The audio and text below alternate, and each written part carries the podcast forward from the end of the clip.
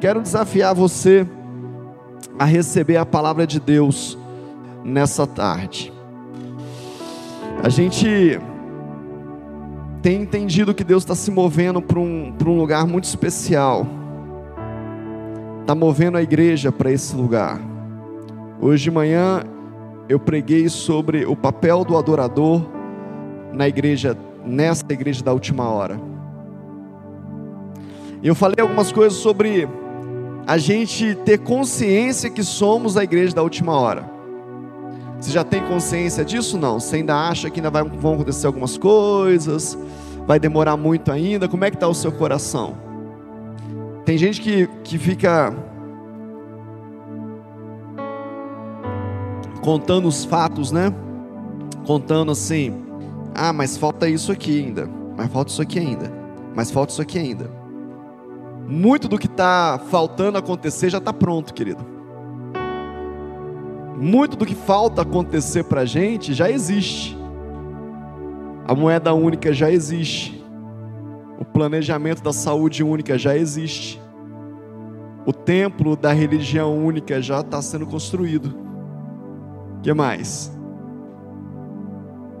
O, o, o projeto do chip já está pronto. É só fazer. Isso tudo pode acontecer assim, ó. Isso tudo pode acontecer rápido, um mês, seis meses, pá, implanta-se tudo. Tem um projeto da unificação das, da, das, dos cartões de crédito. A gente é, tem visto isso. A unificação das bandeiras já é um projeto para esse ano, talvez. Vai acabar com as bandeiras, vai ser tudo uma bandeira só. Então falta muito pouco. Nós somos a igreja da última hora. Nós somos a igreja que vai ver Jesus voltar. Amém ou não amém? Você dá um glória a Deus aí ou não? Ou você vai ficar preocupado? Ai meu Deus, que dia que vai ser? Esteja preparado, esteja pronto, esteja é, envolvido com essa noiva que quer adorar o seu Criador e quer viver essa última hora. Quem é, essa, essa, quem é esse adorador? Qual o perfil desse adorador? Foi o que está na, na, na palavra de hoje de manhã lá, depois você vê lá. Mas Deus me levou a pensar muito nessa nesse momento que nós precisamos ter com Deus. Eu estou tentando fazer uma introdução para te levar onde Deus ministrou no meu coração. Você tem tempo com Deus? Você tem tempo de adoração, de devocional, de leitura da palavra? Você tem esse lugar aonde você se encontra com o Senhor, onde é só vocês dois? Onde ele fala contigo, onde você fala com ele? Onde a sua presença é, é, é suficiente? Ou você está vivendo uma religiosidade, um ativismo religioso, onde você vem ao culto, onde você vai à célula, onde você está sempre fazendo alguma coisa, mas sendo muito pouco. Qual é o seu perfil de crente? Qual é o perfil dessa igreja de hoje? Qual tipo de relacionamento você tem com Deus? Eu tenho com Deus. São questionamentos que eu tenho feito para mim, que eu estou só transferindo para te ajudar a pensar sobre isso, porque são os questionamentos que eu tenho tido com Deus. Que tipo de relacionamento eu tenho com Deus? É um relacionamento de pai e filho, mas de pai e filho saudável ou pai e filho onde o filho é doente? Porque Deus não é, né? Só pode ser eu. Onde eu espero tudo dele, mas não quero dar nada a ele. Onde eu o vejo como um banco, um, uma, um caixa eletrônico suprido, onde eu passo lá e, e eu vou retirar dele algo que me interessa. Que tipo de relacionamento? Hoje pela manhã eu falei sobre ser amigo do noivo. E aí eu citei, eu dei um exemplo do amigo interesseiro. Você tem amigo interesseiro? Não. É bom ter amigo interesseiro?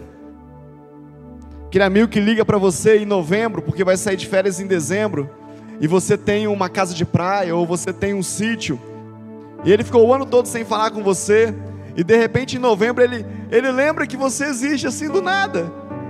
E ele liga e fala assim: Oi amigo, saudade, tudo bem? E como é que tá aquele sítio lá?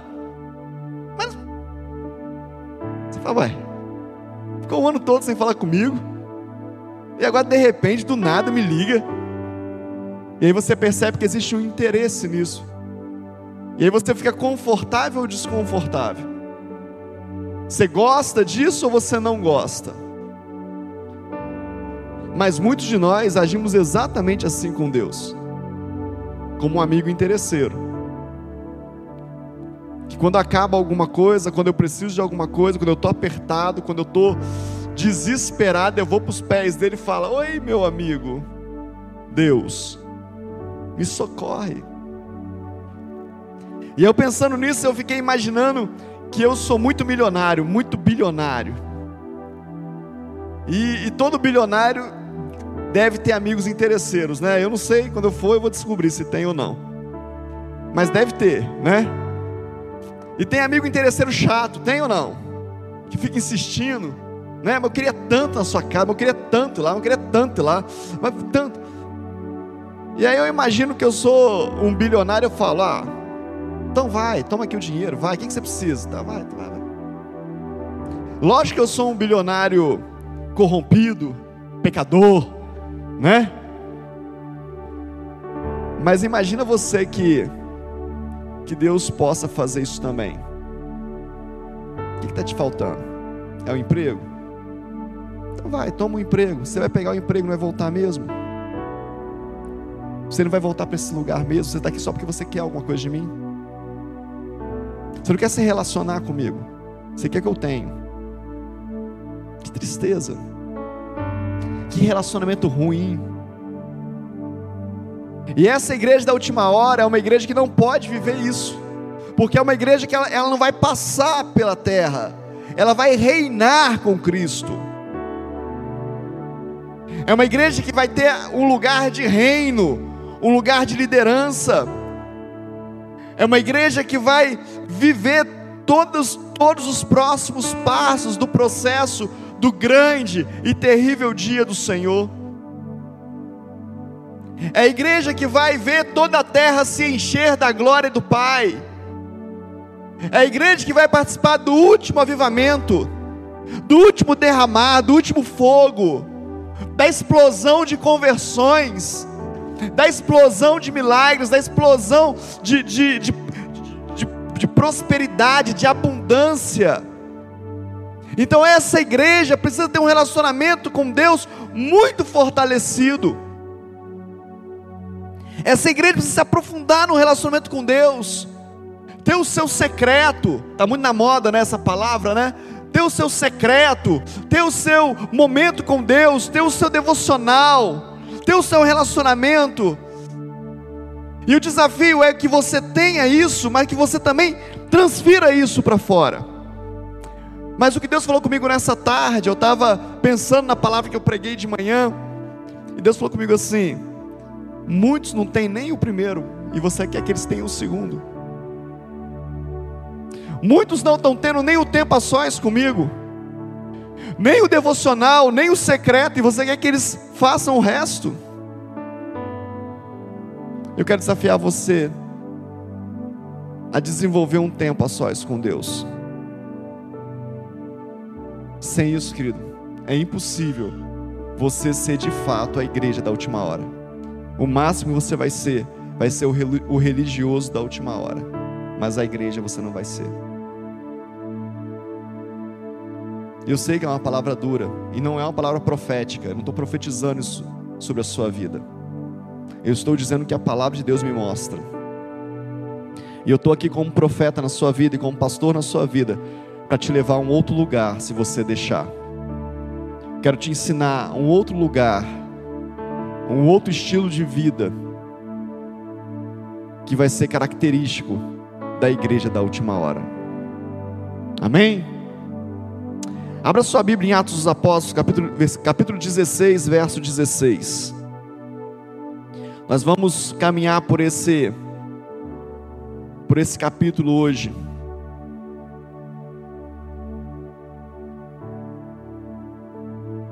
Atos dos Apóstolos 16, 16.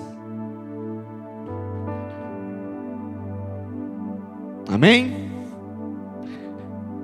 Antes de eu ler a palavra de Deus, tem visitantes conosco nessa tarde? Pela primeira vez, você está nos visitando, está conosco, faz um sinalzinho com a sua mão só para eu ver. Tem? Amém. Glória a Deus. Tem mais alguém pela primeira vez conosco? Amém. Glória a Deus.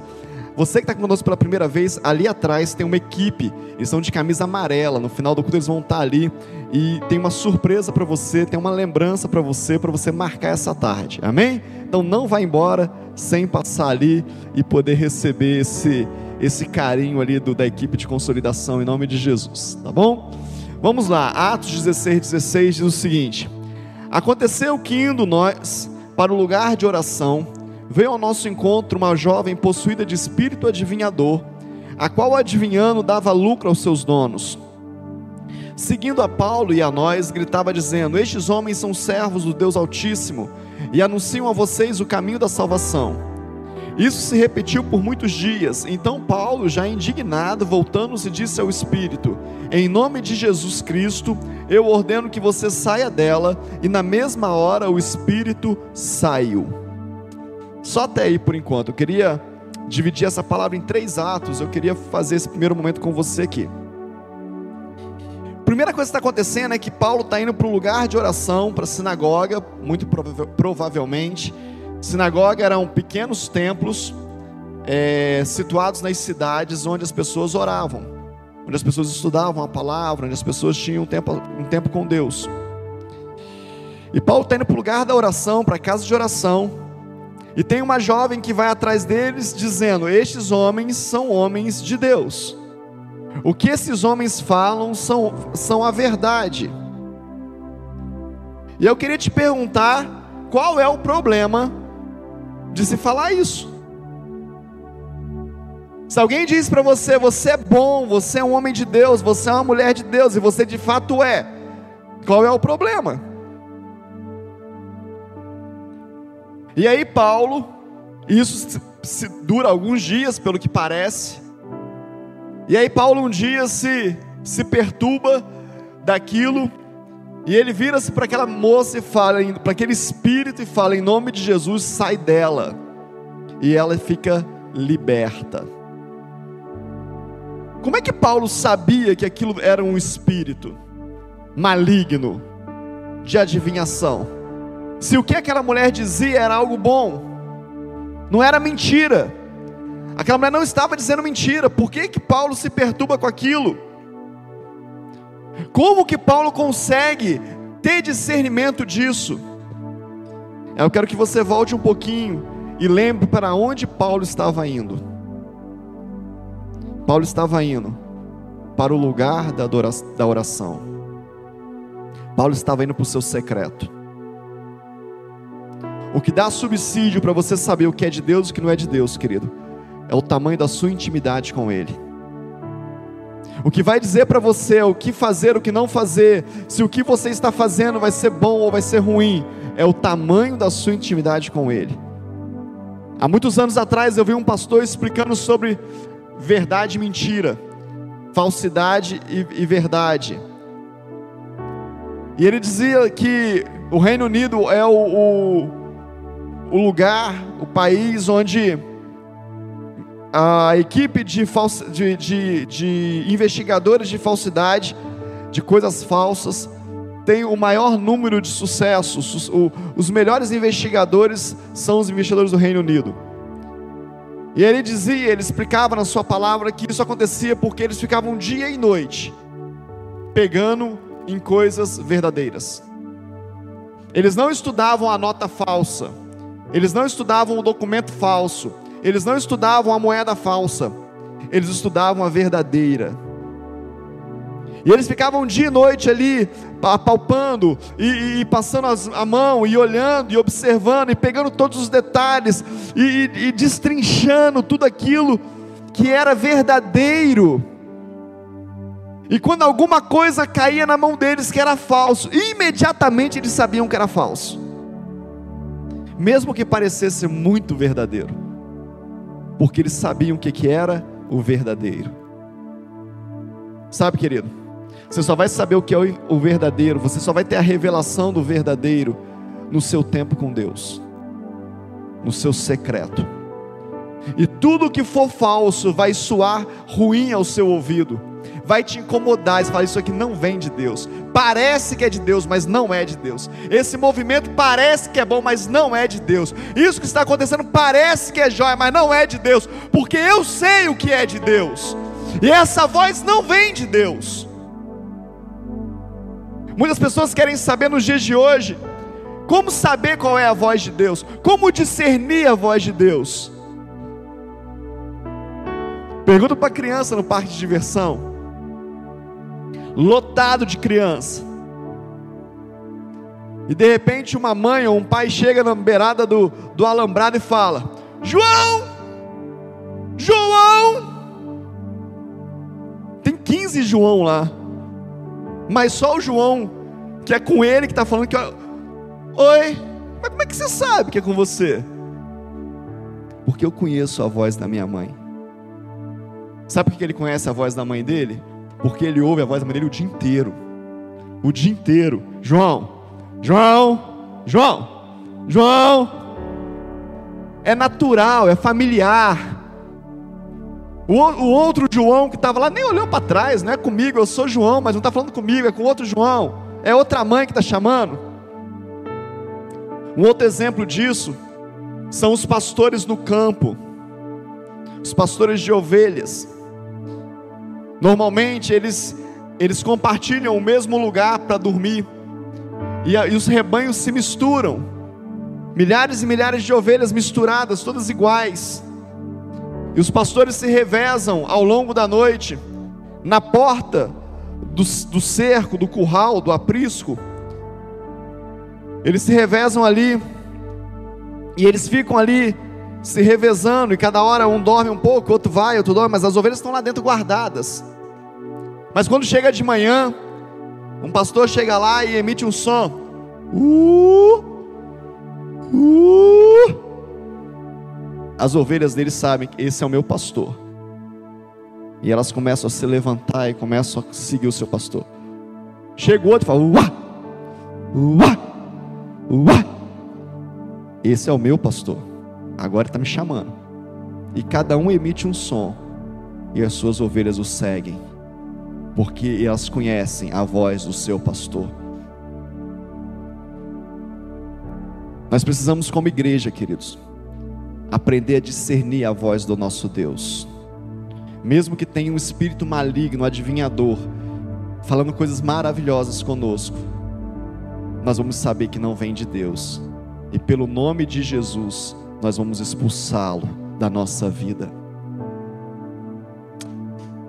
A não ser que que tenha algum interesse. A não ser que isso de alguma forma me favoreça. E o texto vai dizer aqui, no versículo 19, que quando os donos da jovem viram que se havia desfeito a esperança do lucro, agarraram Paulo e Silas e os arrastaram para a praça, à presença das autoridades. E levando-os aos magistrados, disseram: Esses homens, sendo judeus, perturbaram a nossa cidade, propagando costumes que não podemos aceitar em prática, porque somos romanos. Então a multidão se levantou unida contra eles, os magistrados, rasgando-lhes as roupas, mandaram açoitá-los com vara. E depois que lhes deram muitos açoites, os lançaram em prisão, ordenando ao carcereiro que o guardasse com toda a segurança. Este, recebendo tal ordem, levou-os para o cárcere interior e os prendeu os pés deles no tronco. Por volta da meia-noite, Paulo e Silas oravam e cantavam louvores a Deus. Os demais companheiros de prisão escutavam. De repente sobreveio tamanho terremoto que sacudiu os alicerces da prisão. Todas as portas se abriram e as correntes de todos os presos se soltaram. Só até aí. Agora tinha alguém que levou prejuízo com a libertação daquela jovem. Aquela jovem dava lucro. É a mesma passagem, ou o mesmo tipo de passagem, de Jesus lá na região de Gadara, quando o endemoniado que perturbava a cidade, que andava nu pela cidade, que dormia nos túmulos, e que mesmo acorrentado arrebentava as correntes e perturbava aquele povo, quando Jesus chega e ele dá testemunho de Jesus e fala: Este é o Filho de Deus, porque o diabo sabe quem Jesus é. Mas eu te dar uma, uma notícia, não sei se vai ser boa ou ruim para você. Ele também sabe quem você é. O diabo sabe o seu nome. O inferno sabe o que você anda fazendo. Se engane não. E aí, quando ele dá testemunho de Jesus, Jesus ainda assim o liberta. E aqueles, aquela legião de demônios fala para Jesus: permita-nos possuir os porcos, porque demônios, querido, precisa de algum corpo para poder agir. E Jesus permite que, que eles possuam os porcos, e os porcos se jogam no, no, no abismo, de tão perturbados que ficaram. Os criadores de porcos, que não era uma carne comível naquela época, se revoltam com Jesus e mandam ele embora porque atrapalhou o interesse de alguém ou de um grupo. Deixa eu te falar, querido. Cuidado para os seus interesses não atrapalhar a sua libertação. Cuidado para o seu interesse não atrapalhar a libertação da sua família. Cuidado para os seus interesses não atrapalhar a obra de Deus na sua casa. Talvez você tenha algum lucro com isso, alguma vantagem com isso. Cuidado. Eu conheço alguns casos de mulheres que vinham para a igreja e participavam do círculo de oração e participavam das reuniões de campanha e participavam das semeaduras e sempre o primeiro ponto da semeadura, o primeiro ponto da, do, das orações, dos clamores era Deus salvar o meu esposo. E um dia aprove Deus salvar o digníssimo. E aí nós tivemos um grande problema na igreja. Porque o digníssimo aceitou Jesus de verdade, começou a estudar a Bíblia de verdade, começou a orar de verdade, e de verdade ele descobriu que a esposa não era convertida, que a esposa não dava testemunho, que a esposa andava em pecado. Só que agora o digníssimo é salvo, sacerdote, crente. E ele começou a dizer para a esposa: Você não pode fazer isso. Você não pode mentir desse jeito. Você não pode fazer dessa forma. E aí tínhamos um grande problema. A ponto de já ouvir de esposas dizerem assim: quando não era crente era melhor. Porque quando não era crente não me perturbava, não me corrigia. Quando não era crente eu tinha lucro eu tinha vantagens. Cuidado. E diz o texto que porque Paulo e Silas trouxe esse transtorno na cidade, porque algumas pessoas levavam vantagem com isso. A cidade agora se levanta contra eles. Quais são as vantagens que nós temos levado, querido? Você é do tipo de pessoa que gosta de levar vantagem? Você gosta de dar aqueles testemunhos de contar assim, rapaz, isso aqui valia 10 reais, vendi por 35 o bobão comprou, Deus me abençoou. Não, não foi Deus não, querido. Você não está conseguindo discernir a voz de Deus. Não, não. É o mesmo espírito de enganação que está nessa mulher aqui. É a mesma coisa. Foi Deus não. Rapaz, cheguei lá, estava uma fila terrível lá. Ia demorar a beça, mas aí eu vi um amigo meu que estava segunda fila, encostei nele e rapidinho eu consegui sair. Você foi desonesto. Você foi desumano. Você foi anticristão cristão não leva esse tipo de vantagem, o cristão não leva esse tipo de vida. O cristão não vive assim. Está errado. Cuidado. Muitas vezes eu me pergunto, quando eu me vejo em alguma situação tentado a fazer, a fazer dessa forma, a agir de alguma forma assim, eu volto lá nos tempos de Jesus e falo, será que quando Jesus foi crucificado, em qual lado que eu ia estar? Do lado daqueles que crucifica-o, crucifica-o, está atrapalhando a gente. Eu tenho que levar vantagem com isso. Ou eu estaria do lado daqueles que ele é o filho de Deus de verdade. Não deviam estar fazendo isso com ele. De qual lado que eu ia estar? De qual lado que eu ia estar nessa posição de Paulo e Silas? Eu estou dizendo, graças a Deus, essa menina foi liberta, gente. Era uma opressão, era um demônio que ela tinha. Eu ia falar: não, atrapalhou o nosso negócio. Eles não podem entrar aqui na nossa terra e fazerem o que quiserem. Açoite-os, prenda-os. De qual lado que eu ia estar? E é fácil a gente definir isso, querido. É só a gente olhar para a gente mesmo e ver que tipo de vida nós levamos. Se é uma vida que se gloria pelas vantagens alcançadas injustamente, ou é uma vida que o que mais importa é glorificar o nome de Deus, mesmo que com prejuízo, mesmo que com derrotas, mas glorificando o nome do Pai. Qual que é o teu tipo de vida cristã? E aí esses homens pegam Paulo e Silas levam para a cadeia. E aí fala que o carcereiro leva eles para o cárcere mais profundo, para o cárcere mais, mais escondido. Existe um lugar mais secreto que uma cadeia, querido? existe um lugar mais. Existe um secreto mais secreto do que uma prisão? E eles vão para o secreto. Olha só como é que Deus é bom. Deve ser o mesmo Espírito que levou Jesus para o deserto, levou Paulo e Silas para a cadeia agora. Os impeliu à prisão, né? Ele vai para o secreto mais secreto.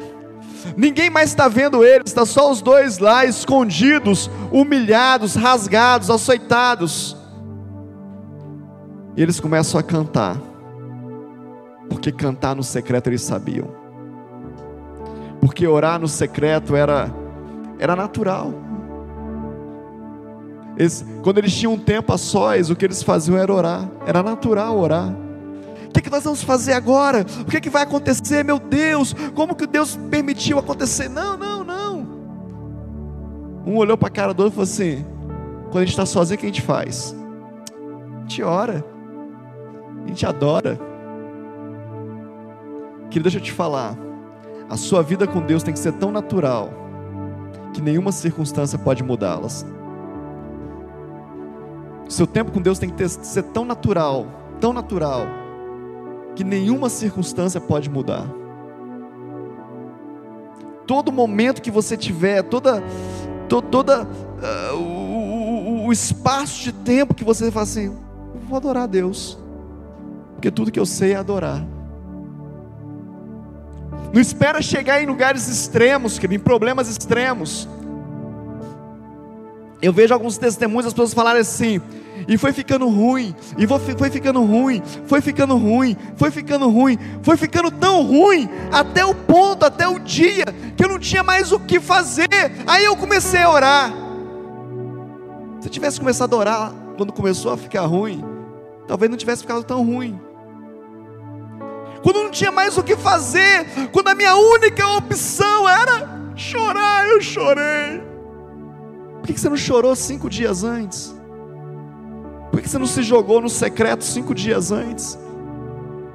Não foi culpa sua, não. Não foi culpa daquele momento, não deixa eu te falar. Foi culpa do estilo de vida que você caminha. Porque se o secreto fosse algo natural para você, a primeira coisa que você ia fazer é se jogar no secreto a primeira coisa que você ia fazer era opa, tem uma questão aqui, deixa eu me jogar aqui. Hoje nós recebemos uma ligação de alguém que estava passando mal, um pouquinho depois do almoço, e foi uma cena tão intrigante, porque a pastora Carla recebeu a notícia que a pessoa estava passando mal, e ainda decidindo como a gente precisava tomar algumas decisões para poder socorrer a família. Mas ali no meio da, das tomadas de decisões, nós nos vimos orando na sala, sem ninguém falar vamos orar. Porque tudo que fazemos na hora do aperto é orar. E ela no telefone aqui, ela, Senhor, Senhor, interfere lá, Senhor. Nós profetizamos vida, nós profetizamos saúde. E eu do lado de cá, nós profetizamos saúde, Senhor. Nós profetizamos vida. E daqui a pouco a nossa filha chega e fala: O que está acontecendo? E a gente fala: Pessoa, fulano de tal está passando mal. E ela fala: Vamos orar. Mas nós já oramos. Porque ela também sabe que o natural é orar. A primeira coisa a fazer é orar, querido. A primeira coisa a fazer é fazer o que você faz sempre: clamar a Deus. E Paulo e Silas está fazendo algo que para eles é natural. Paulo e Silas não está enfrentando uma batalha espiritual. Eu queria que você entendesse isso. Paulo e Silas não está com as mãos na parede da prisão, da cela, na grade, dizendo: Em nome de Jesus, nós decretamos que sejam abertas as portas, que os cadeados se rompam. Em nome de Jesus, abra a porta, abra a porta. Não, não, não, não, não, não. Ele está cantando confiando em nosso Deus. Ele está cantando, ele está adorando. Mas a palavra de Deus diz que o Senhor habita no meio dos louvores. E de repente, querido, um terremoto acomete aquela cadeia, e as portas se abrem, e eles são livres. A adoração pode romper cadeias na sua vida. Mas não é a adoração de um momento. Não é a adoração de um encontro de adoradores, é uma vida de adoração. É uma vida de adoração a ponto que tudo que você tem é adoração. Tudo que você, adoração é oferecer a Deus. Adoração é dar a Deus. Quando isso se torna a única coisa que você pode fazer, querido, cadeias começam a se romper na sua vida. Quando isso se torna a única expressão que você pode ter, quando alguém fala com você assim, ah, aconteceu, você fala glória a Deus, mas de verdade, não é jargão gospel. Glória a Deus, ah, glória a Deus. Ah, glória a Deus. Ah, glória a Deus. Glória a Deus. Glória a Deus. Glória a Deus. Tudo que sai da minha boca é glória a Deus, porque a palavra de Deus diz em tudo dai graças. Glórias a Deus. Quando glória a Deus passa a ser um estilo de vida na minha vida, a murmuração cai por terra e eu consigo ser livre. Eu consigo enxergar as coisas ruins como boas. Eu consigo enxergar Deus agindo nas piores situações. Porque tudo que sai da minha boca é glória a Deus. Glória a Deus. Eu sou um adorador por excelência. Glórias a Deus. E o que Paulo está fazendo isso aqui é exatamente isso, demonstrando a sua natureza Querido, a noiva, do, a, noiva do, a noiva do Senhor que vai subir é uma noiva que tem a natureza adoradora. Ela adora naturalmente. Ela não precisa de alguém dizendo: Vamos mover em adoração agora. Vamos trazer uma atmosfera de adoração neste lugar. Isso tudo é maravilhoso. Mas ela não precisa disso. Ela chega no lugar da oração e ela adora. E ela se joga e ela se derrete diante de Deus, porque esse é o lugar já conhecido por ela. O cheiro desse lugar é o mesmo cheiro que o quarto dela tem quando ela está no secreto. O vento deste lugar é o mesmo vento que sopra no quarto dela no secreto. A voz que ela ouve é a mesma voz que ela ouve no secreto, é natural, é comum. Ela conhece. E agora, quando ela começa a adorar, cadeias começam a se abrir, pessoas começam a ser libertas porque ela tem uma natureza adoradora. Você pode dar um glórias a Deus aí? E agora chega aquele momento que Paulo e Silas transborda do secreto. Agora chega aquele momento que, que o secreto agora é exposto. Que o que eles estavam vivendo no secreto agora todo mundo sabe. Porque diz o texto que os outros presos ouviam eles cantarem, então eles sabiam que estava acontecendo alguma coisa, mas eles não sabiam o que, podia acontecer derivado daquilo que eles estavam fazendo. Daqui a pouco. O que, que é isso? Abriu tudo. O que, que a gente faz? Ali dentro tinha uma atmosfera de adoração, não tinha uma atmosfera de vantagem, não tinha uma, uma atmosfera de vamos correr, a gente está livre. Não tinha uma atmosfera, querido, você é tão poderoso. Não tinha uma atmosfera de vamos levar vantagem. Não tinha uma atmosfera de vamos fazer o errado. A atmosfera da oração era tão poderosa que diz o texto que ninguém fugiu. As portas estavam abertas, eles ficaram ali. Porque a atmosfera de adoração não deixava, não deixou eles fazerem o que era errado. A presença de Deus invadiu aquele lugar, num terremoto, num mover. E aí no capítulo, no capítulo 16, aí no verso 27, vai dizer que o carcereiro despertou do sono, e vendo abertas as portas da prisão, puxando da espada, ia suicidar-se, pois pensou que os presos tinham fugido. Mas Paulo gritou bem alto: Não faça nenhum mal a si mesmo, estamos todos aqui. Então o carcereiro, tendo pedido uma luz, entrou correndo e trêmulo, prostrou-se diante de Paulo e Silas. Depois, trazendo-os para fora, disse: Senhores, que devo fazer para que seja salvo? E eles responderam: Creia no Senhor Jesus, você e você será salvo, você e toda a sua casa. E pregaram a palavra de Deus ao carcereiro e a todos que faziam parte da casa dele. Naquela mesma hora da noite, cuidando deles, lavou-lhes as feridas dos açoites. Logo a seguir, eles to e todos os membros da casa deles foram batizados. Então, levantando-os para levando-os para sua própria casa, deu-lhes de comer e com todos os seus manifestava grande alegria por ter crido em Deus. O transbordar da adoração, querido, o transbordar do secreto é a salvação de vidas. Se você quer saber se você está sendo um bom adorador, olhe para trás e veja quantas vidas você tem ganho, quantas pessoas você tem influenciado, quantas pessoas têm te seguido, porque o transbordar do secreto vai sempre te levar a ganhar almas. E esse texto aqui, essa, essa, esse pedaço desse texto, ele é tão poderoso, tão, tão profundo. Porque o que o carcereiro vai fazer? Ele vai se matar, porque isso era o natural dos romanos. Se eu, se, eu, se eu for pego em falha, se alguém vê que eu falhei, eu prefiro me matar do que causar prejuízo. Eu prefiro me matar do que ser humilhado. Então, a primeira coisa que vem na nossa mente é sempre aquilo que é natural para a gente. A primeira coisa que vem na nossa mente é aquilo que nós estamos acostumados, querido. E aquele carcereiro, a primeira coisa que veio na mente dele foi: Eu vou me matar. Mas Paulo, sabendo disso, diz: Não, não faça isso. Nós estamos todos aqui. Nós mudamos a forma de viver. Nós estamos transformando esse mundo. Ontem, se acontecesse isso, todo mundo fugia, mas hoje não. Hoje tem dois adoradores aqui. Hoje tem dois discípulos de Jesus aqui. E porque nós estamos aqui, as coisas estão mudadas. Amém? Você pode dar um glória a Deus? Não.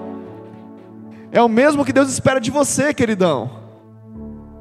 É o mesmo que Deus espera da igreja dele da última hora, que aonde você está as coisas sejam mudadas porque você está lá, porque você foi colocado lá. Não, não, não, calma, calma, eu estou aqui. O Deus que eu sirvo não age assim. O Deus que eu sirvo não quer que você se mate. Para! E o carcereiro trêmulo pergunta para ele: O que é preciso para eu me salvar? O que é preciso para eu viver o que você está vivendo? O que é preciso para eu experimentar disso que vocês estão falando? A igreja da última hora, querido, vai ser uma igreja de portas abertas. Por isso que querem fechar a igreja. Porque a igreja da última hora é uma igreja de portas abertas, onde as pessoas vão correr para ela por solução. Onde as pessoas vão correr até você porque você tem a solução. O que que eu preciso fazer para ser salvo? E Paulo tinha a resposta. O xaralabaxei.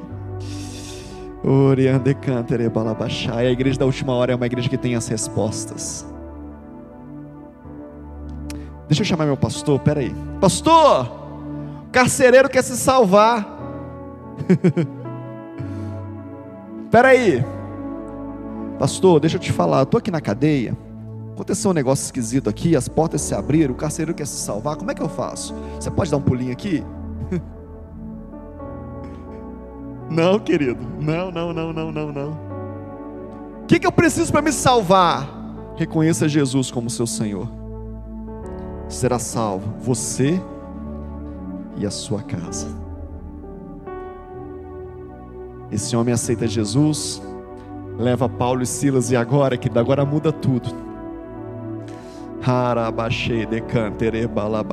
Tem tanta verdade nessa palavra, querido. Tem tanta verdade nessa palavra. Porque quando você se torna um adorador por excelência, mesmo que você esteja preso e açoitado, uma hora vão te reconhecer como adorador de excelência. E agora aquele carcereiro leva eles para casa. E o carcereiro que estava aguardando eles vai lhes curar as feridas. Deixa eu te curar. Deixa eu passar remédio. Deixa eu te servir agora. Deixa eu servir o meu ex-prisioneiro. A igreja do Senhor Jesus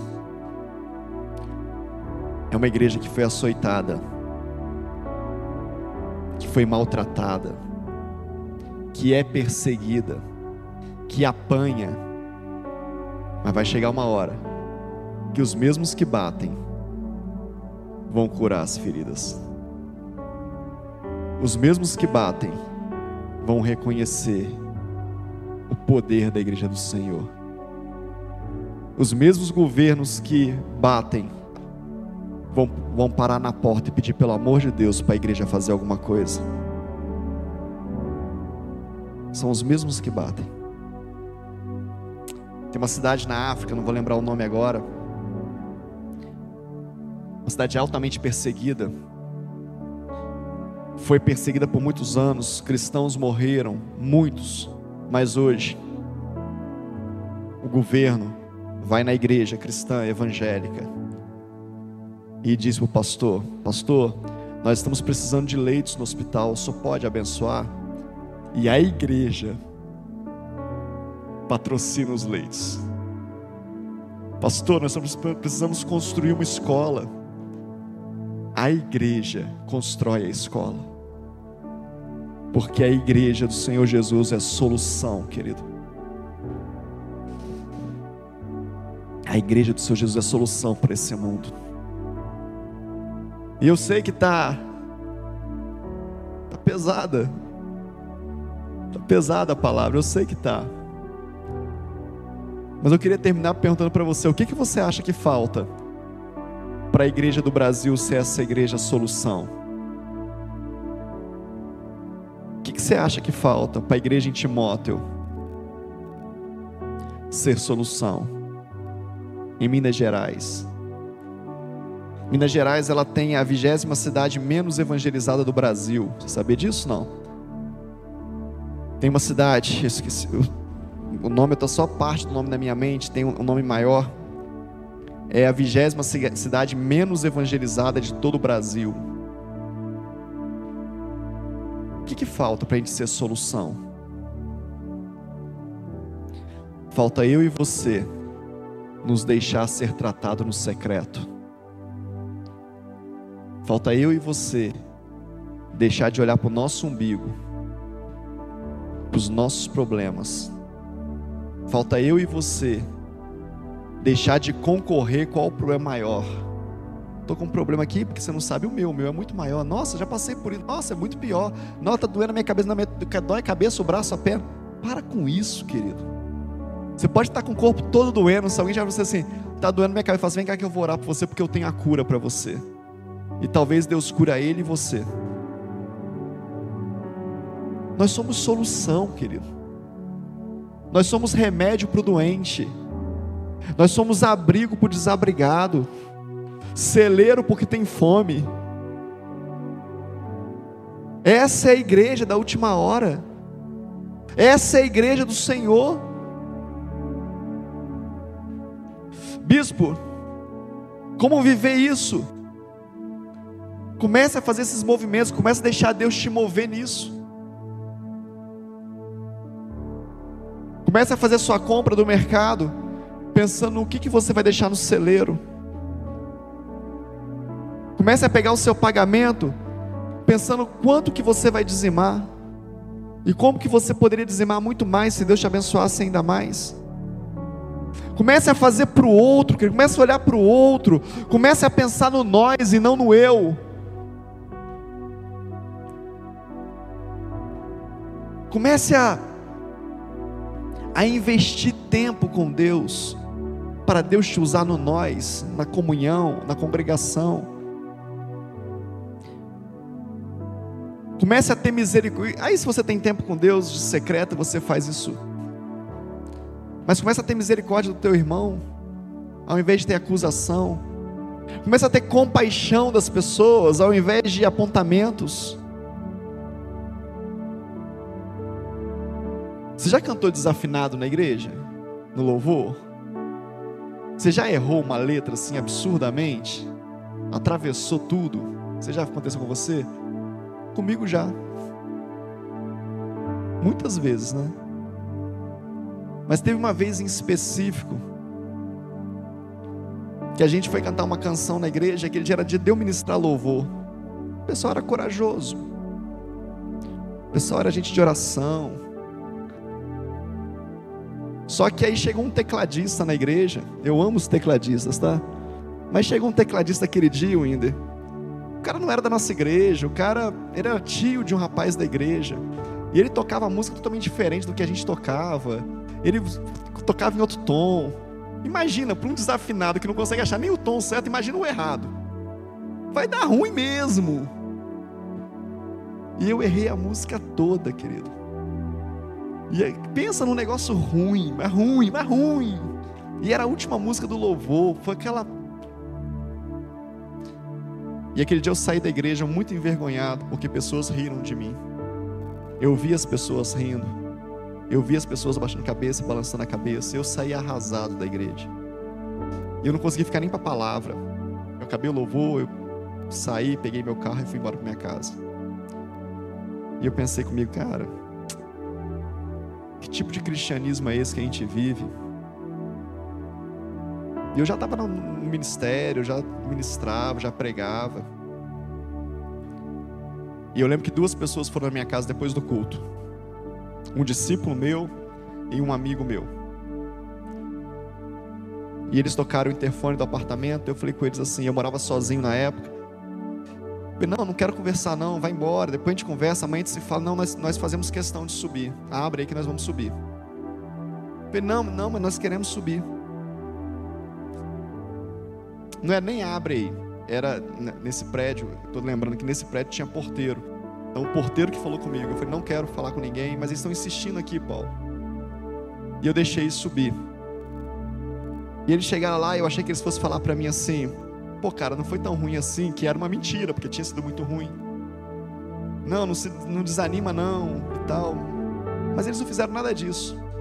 Eles só sentaram na mesa da minha cozinha e perguntaram: tem coisa para beber aí? Tem um refrigerante aí, um suco?